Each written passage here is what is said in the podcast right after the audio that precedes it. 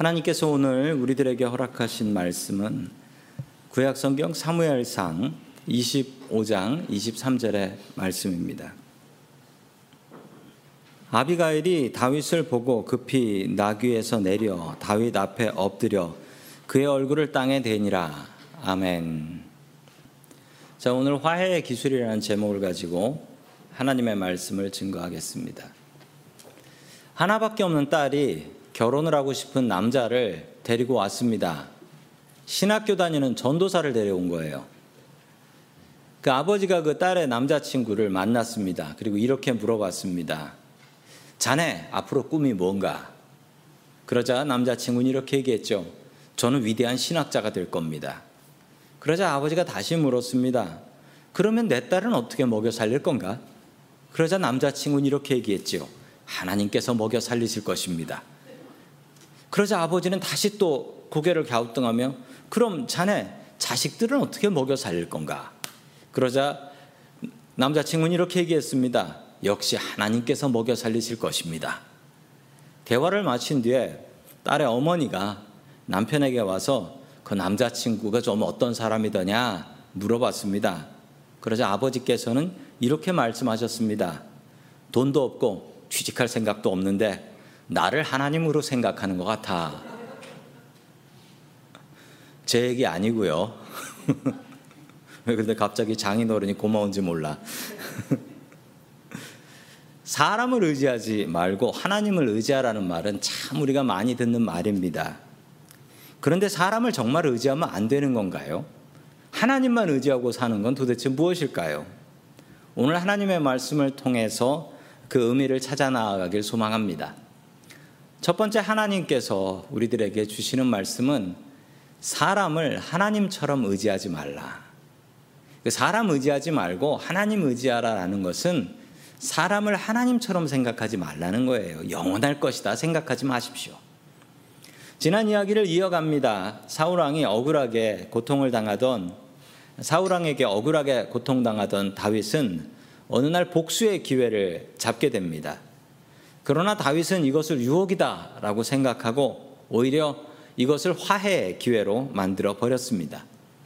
계속해서 도망가는 다윗에게는 어떤 일이 벌어지게 될까요? 우리 구약 성경 사무엘상 25장 1절의 말씀을 같이 읽습니다. 시작. 사무엘이 죽음에 온 무리가 모여 그를 두고 슬피 울며 라마 그의 집에서 그를 장사한지라 다윗이 일어나 바란 광야로 내려가니라. 아멘. 사무엘이 죽었습니다. 그의 나이 83세에 죽었어요. 사무엘의 죽음은 이스라엘 백성들에게 큰 충격이었습니다. 이스라엘 백성들은 함께 모여 크게 울었고 그리고 사무엘의 장례식을 잘 치러 드렸습니다. 사무엘은 이스라엘의 참된 지도자였으며 기도의 사람이었습니다. 사람들은 사무엘을 많이도 의지하고 있었던 것이지요. 다윗에게도 사무엘은 큰 도움이었습니다.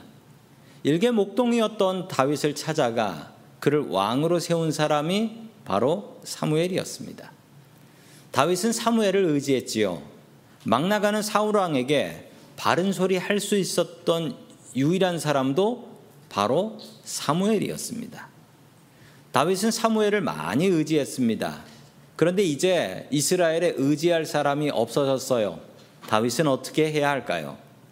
다윗은 어떻게 했습니까? 다윗은 일어나 바란 광야로 내려가니라라고 합니다. 이 바란 광야가 어디냐면요. 지도를 보시면 다윗이 있었던 엔게디에서 저 바란 광야까지 내려가는데 저 바란 광야는 이스라엘이 아닙니다. 저긴 이집트 땅이에요. 이집트 땅이에요. 다윗은 사무엘의 죽자 사울 왕을 피해서 이스라엘을 떠나 이집트 땅으로 넘어가 버린 것입니다. 다윗은 사무엘이 없는 이스라엘을 상상할 수도 없었고 사무엘이 없으면 저 미쳐 날뛰는 사울 왕을 누가 도대체 견제하겠습니까? 사람은 약합니다. 그래서 사람은 항상 의지할 사람을 찾지요. 인간은 약하기 때문에 항상 누군가를 의지하고 살려고 합니다. 그런데 문제가 있습니다. 내가 의지하는 그 사람이 영원하지 않다라는 거예요. 내가 의지하던 그것이 무너지면 내 삶도 같이 무너져 버리더라라는 사실을 우리는 알아야 합니다. 성도 여러분들이 의지하는 그 사람 영원한 사람일까요? 영원하지 않습니다. 어느 정신과 의사 선생님의 이야기입니다. 우울증으로 진료받으러 오시는 분들 중에 자신이 의지하던 사람들이 사라져서 우울증에 걸리시는 분들이 참 많다고 합니다. 남편을 의지하던 아내가 있었습니다. 그런데 어느 날 갑자기 남편이 병에 걸리고 일을 못하고 그 병든 남편을 돌봐야 합니다. 그날부터 그 아내는 우울증에 걸렸습니다. 자식을 평생 의지하고 살던 어머니가 있었지요. 그러던 어느 날 아들이 장가를 가고 나서부터 의지할 상대가 없어졌습니다. 그래서 그날부터 이 어머니는 또한 우울증에 걸렸습니다.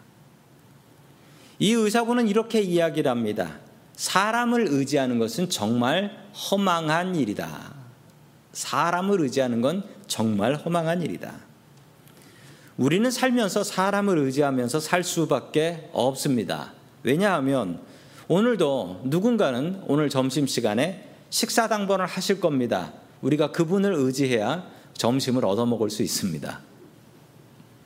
오늘 예배를 위해서 많은 분들이 수고를 하셨습니다. 그분들이 없으면 우리가 바른 예배를 드릴 수가 없습니다. 우리는 세상을 살아가면서 사람을 의지하면서 살 수밖에 없습니다. 그런데 문제는 그 사람이 영원할 것이다 라고 생각하는 것이 문제라는 것이죠. 우리가 사람에게 바라는 것이 있어야 하고요. 그리고 하나님께 바라는 것이 있어야 합니다. 이것은 달라야 합니다. 하나님께 바랄 것을 사람에게 바라고 사람, 하나님을 의지해야 될 것을 사람을 의지하고 산다면 그 사람은 분명히 크게 실망할 날이 올 것입니다. 왜냐하면 사람은 영원하지 않기 때문이지요. 세상 속에서 살아가면서 우리는 사람을 의지할 수밖에 없습니다. 그러나 사람이 영원할 것이다 라고 믿지는 마십시오. 언젠가 우리는 깨닫게 될 것입니다. 하나님만 영원하신 분이시다. 우리가 죽음 앞에서 의지해야 될 분은 역시 하나님밖에 없습니다. 다윗은 사무엘을 의지했습니다. 그러나 사무엘은 영원하지 않았습니다. 언젠가 죽을 인생이었죠. 다윗은 사울왕이 무서워서 이집트 땅까지 도망갔습니다. 그리고 회개합니다. 그리고 영원하신 하나님만 의지하기로 다짐하고 이스라엘로 돌아오게 됩니다. 다윗은 아무것도 상황이 변한 것이 없었지만 다시 이스라엘로 돌아온 것입니다. 이제는 사람이 아니라 하나님만 의지하며 살겠다라고 다짐했지요. 성도님들이 의지하는 것은 무엇입니까? 사람의 도움은 참 유용하지요. 내가 도움이 필요할 때 어떤 이가 와서 나를 바로 도와주게 된다면 어쩌면 하나님보다 든든할 때가 느껴져요. 왜냐하면 우리가 하나님 앞에 기도를 하면 하나님께서는 기도하고 기다려라 하는데 아니 사람은 와서 바로 도와주니까 아 이거 하나님보다 나은 거 아닌가라는 착각을 우리가 하게 됩니다. 그러나 사람의 도움은 영원하지 않습니다. 마지막으로 우리가 의지해야 할 사람은 하나님이십니다. 내가 영원히 의지해야 할 사람도 하나님이십니다. 우리가 의지해야 될 분은 하나님이십니다. 매일매일 하나님께 도움을 구하십시오. 하나님을 의지하는 훈련을 하십시오. 하나님께서는 우리의 도움이 되십니다. 하나님을 의지하며 살 수 있기를 주의 이름으로 간절히 축원합니다. 아멘. 어, 두 번째 마지막으로 하나님께서 우리들에게 주시는 말씀은 화해하는 사람이 되라라는 말씀입니다. 화해하는 사람이 되라. 어, 세상에서 제일 오래 산 부부, 부부가 결혼해가지고 오래 산 부부는 어, 누구일까요? 그 기록이 있습니다. 그 영국 부부인데요. 저분들입니다. 퍼시 에어로스미스라는 아, 할아버지 105세, 그리고 플로렌스 에어로스미스라는 할머니 100세. 그래서 저 두 분은 몇 년을 같이 살았냐? 80년을 같이 살았답니다. 그 할머니가 20살 때 시집을 가서 80년 동안 사시고 이제 돌아가셔서 이제 80년의 기록이 세계 최고의 기록입니다. 한번 여기 계신 분들 저 기록 한번 깨보시기 바랍니다. 이분들은 같은 교회에서 만나서 결혼을 했답니다. 남편은 주일학교 선생님이었고 아내는 성가대 대원이었습니다.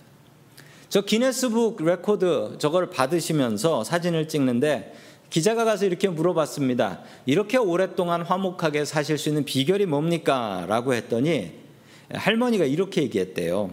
화해가 비결이었다.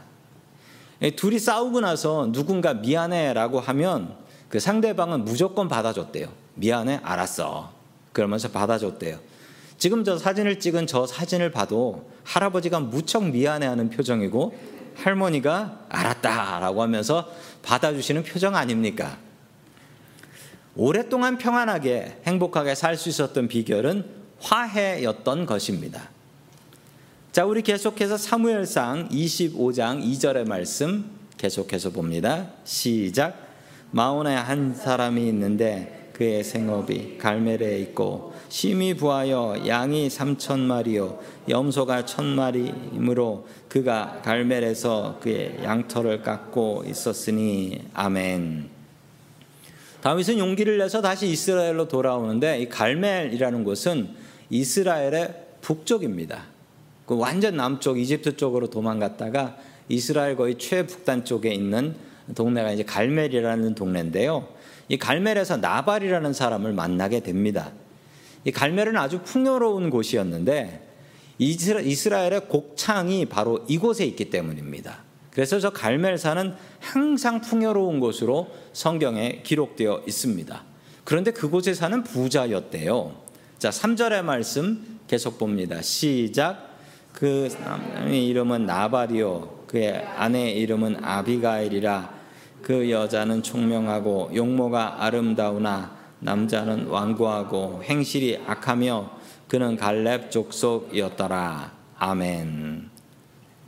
자, 남편의 이름은 나발이었다라고 하는데 나발의 나발이라는 사람은 고집이 세고 그리고 성질이 고약한 사람이었다라고 합니다. 게다가 그는 갈렙 족속이라고 하는데 이 갈렙 족속이라는 말은요. 다윗하고 같은 지파 사람이라는 겁니다.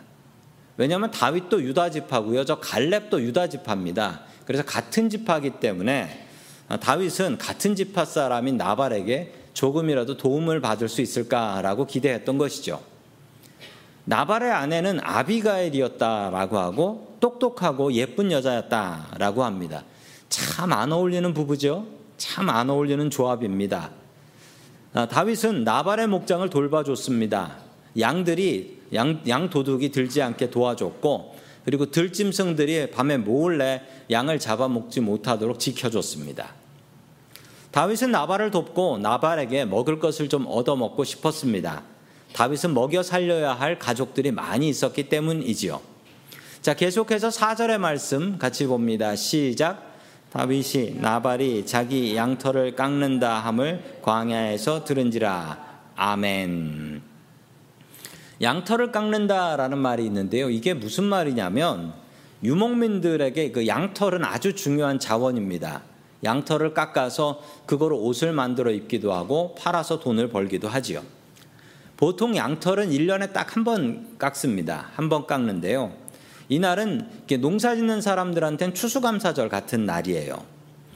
양털 깎는 전문가가 옵니다. 양털 깎는 specialist를 불러요. 왜냐하면 양털 깎는 가위도 없거든요. 그리고 함부로 깎을 수가 없기 때문에 양을 키운다고 털을 깎을 수 있는 건 아닙니다. 그래서 양털 깎는 사람을 불러가지고 오늘 성경에도 양털 깎는 사람을 불렀다라는 말이 나와요. 그리고 양털을 깎고 양털 깎고 나서 양을 잡아서 잔치를 벌입니다. 여기저기서 손님도 부르고 이날은 동네 잔치하는 날인 것입니다. 그 양털 깎는 모습이 화면에 나오고 있는데요. 저런 식으로 양털을 깎는데 아무나 깎을 수 있는 것은 절대 아니다라고 합니다. 다윗은 당연히 이 잔치에 먹을 것을 얻으려고 했습니다. 게다가 다윗 일행이 나발의 양떼를 돌봐줬으니 뭐 다윗은 당연히 이 잔치에 참여할 수도 있고 그리고 먹을 것을 얻어갈 수 있는 권리도 있었던 것입니다. 다윗은 소년들 10명을 보냈고 그 10명에게 나발에게 가서 먹을 것을 좀 얻어와라 라고 시켰습니다. 당연히 얻어올 것이라고 믿었지요. 그러나 나발은 이것이 아까웠습니다. 자, 우리 10절의 말씀을 같이 봅니다. 시작. 나발이 다윗의 사원들에게 대답하여 이르되 다윗은 누구며 이세 아들은 누구냐? 요즘에 각기 주인에게서 억지로 떠나는 종이 많도다. 아멘. 나발이 다윗에게 먹을 것을 주고 싶지 않았습니다. 나발은 자기 것을 나누지 못하는 사람이었고 사람을 믿지 못하는 사람이었고 하나님도 의지하지 않는 사람이었고 오직 자기가 가진 돈만 의지하고 사는 아주 욕심 많은 탐욕스러운 사람이었습니다. 나발은 다윗에게 다윗이 누구냐라고 이야기를 합니다. 그런데 이것은 거짓말입니다. 바로 그 뒷, 뒷줄에 나오죠. 다윗이 누군지 모르면 다윗의 아버지가 이세인 것을 어떻게 알았을까요? 이세의 아들은 누구냐라고 얘기하는 거예요. 그리고 다윗의 상황을 너무 잘 압니다. 요즘 주인에게서 억지로 떠난 종이 많도다. 이게 다윗의 상황이지요. 다윗이 사우랑을 피해서 도망 다니는 것을 주인에게서 억지로 또 떠나는 도망친 종이다. 도망친 종이다. 얘기하고 있는 것입니다. 너무나 심한 모욕을 당했습니다. 모욕을 당한 다윗은 복수를 선포하지요. 나발과 나발의 가족 모두 죽이겠다라고 선언을 합니다. 다윗은 군인들을 이끌고 나발의 집으로 가고 있었는데 이 소식을 나발의 아내인 아비가일이 듣습니다. 그리고 화해를 계획합니다. 그런데 이 아비가일의 화해가 아주 기가 막힌 방법이었습니다. 자, 18절의 말씀을 우리 같이 읽습니다. 시작. 아비가일이 급히 떡 200덩이와 포도주 두 가죽 부대와 잡아서 요리한 양 다섯 마리와 볶은 곡식 다섯 세아와 건포도 백송이와 무화과 뭉치 200개를 가져다가 나귀들에게 싣고 아멘. 자, 여기서 우리가 아비가일을 통해 배울 수 있는 화해의 기술이 있습니다. 첫 번째 화해의 기술은 화해의 기회를 놓치지 말라라는 것입니다. 기회를 놓치면 안 돼요. 아비가일은 다윗이 나발을 죽이려 온다라는 소식을 듣고 나서 쉬지 않았습니다. 바로 준비를 했는데 아까 읽었던 그 많은 음식을 양까지 요리해 가지고 어떻게 그렇게 빨리 준비할 수가 있었을까요? 조금 더 지체하지 않고 바로 선물을 준비하고 화해를 노력합니다. 만약에 아비가일이 조금 서두르지 않았다면 칼 맞아 죽었을 겁니다. 화해에는요, 골든타임이 있습니다. 시간이 늦어질수록 화해는 늦춰집니다. 어려워져요. 바로 사과하면 쉽게 끝날 일인데 두고두고 넘어가면 화해할 수 없게 됩니다. 화해는 빨리 할수록 좋습니다. 화해의 골든타임 놓치지 않기를 축원합니다. 아멘. 자, 두 번째 화해의 기술. 선물을 준비하라. 선물을 준비하라.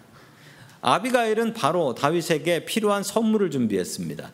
많은 양의 음식을 미리 준비하고 있었던 것처럼 준비를 해버렸어요.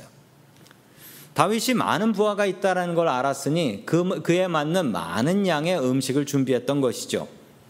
선물은 예, 다른 사람의 마음을 열어주는 열쇠하고 같습니다. 특별히 화해하러 갈 때는 빈손으로 가지 마십시오. 상대방이 원하는 선물을 들고 가면 그 사람의 마음도 열립니다.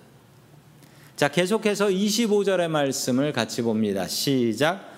원하옵나니 내 주는 이 불쌍한 나발을 개의치 마옵소서 그의 이름이 그에게 적당하니 그의 이름이 나발이라 그는 미련한 자이니이다 여종은 내 주께서 보내신 소년들을 보지 못하였나이다 아멘 자, 세 번째 방법은 무엇이냐? 세 번째 방법은 공감하라입니다. 공감하라.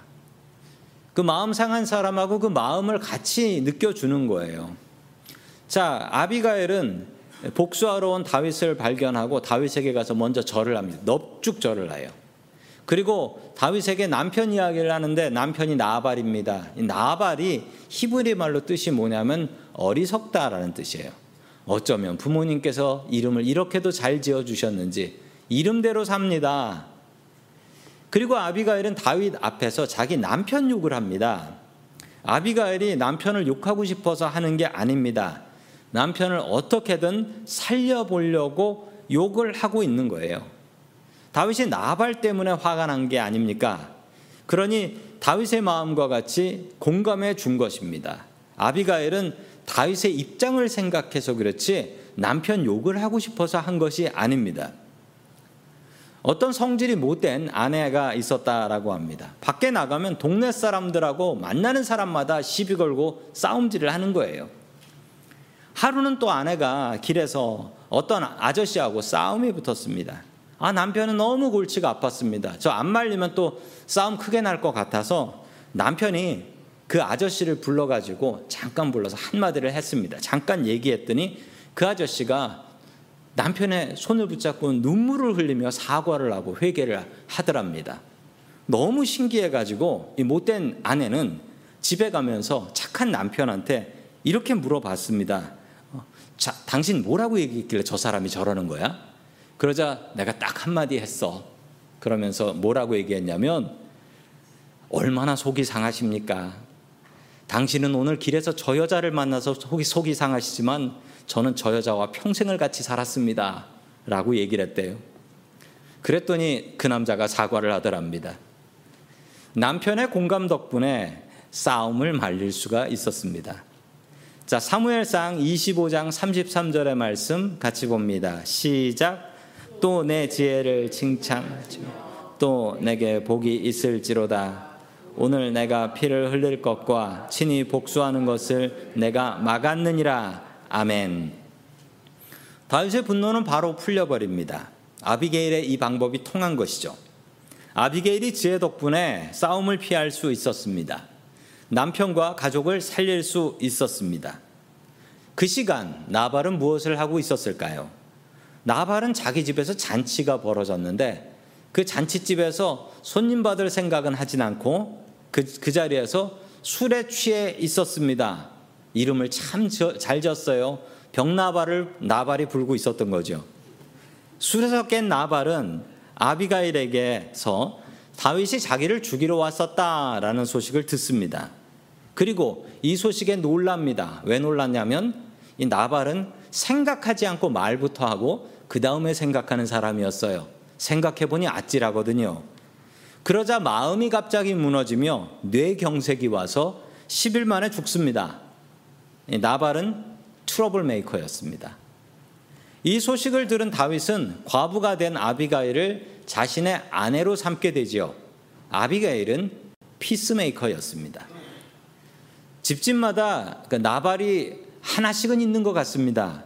어, 생각 없이 말하고 싸움 벌이고 돌아다니는 나발 같은 사람 말이죠. 우리 집에 나발이 있다고 해서 불평하지 마십시오.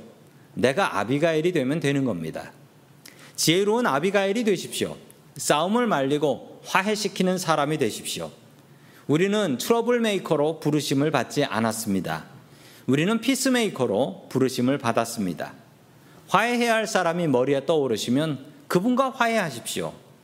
그리고 화해에는 골든 타임이 있습니다. 늦추시면 안 됩니다. 어디 가나 사람들과 화해하며 또 다툰 사람이 있으면 화해시켜주는 peacemaker로 살아갈 수 있는 저와 성도님들이 될 수 있기를 주님의 이름으로 간절히 축원합니다. 아멘. 다 함께 기도드리겠습니다. 전능하신 하나님 아버지, 아름다운 주일에 아름다운 예배로 주님 앞에 영광 돌리게 하시니 감사드립니다. 우리는 보이지 않는 하나님의 도우심보다 보이는 사람들의 도움을 더욱 의지하며 삽니다. 영원하지 않은 것을 영원한 것처럼 의지하며 삽니다. 주님 우리의 연약함을 용서하여 주시옵소서. 영원하신 하나님을 의지하며 살게 도와 주시옵소서. 우리를 화해의 사람으로 불러 주시니 감사드립니다. 나발처럼 함부로 말하고 돈만 의지하는 사람이 되지 말게 하여 주옵시고 아비가일처럼 화해의 사람이 되어서 기회 주실 때 화해하며 살 수 있게 도와 주시옵소서. 이 땅에 화해를 위해 오신 예수 그리스도를 본받게 하시고 우리도 화해의 직분을 받아서 다른 이들을 화해시키며 살게 도와주옵소서. 우리를 용서하시고 화해의 직분을 주시는 예수 그리스도의 이름으로 기도드립니다. 아멘.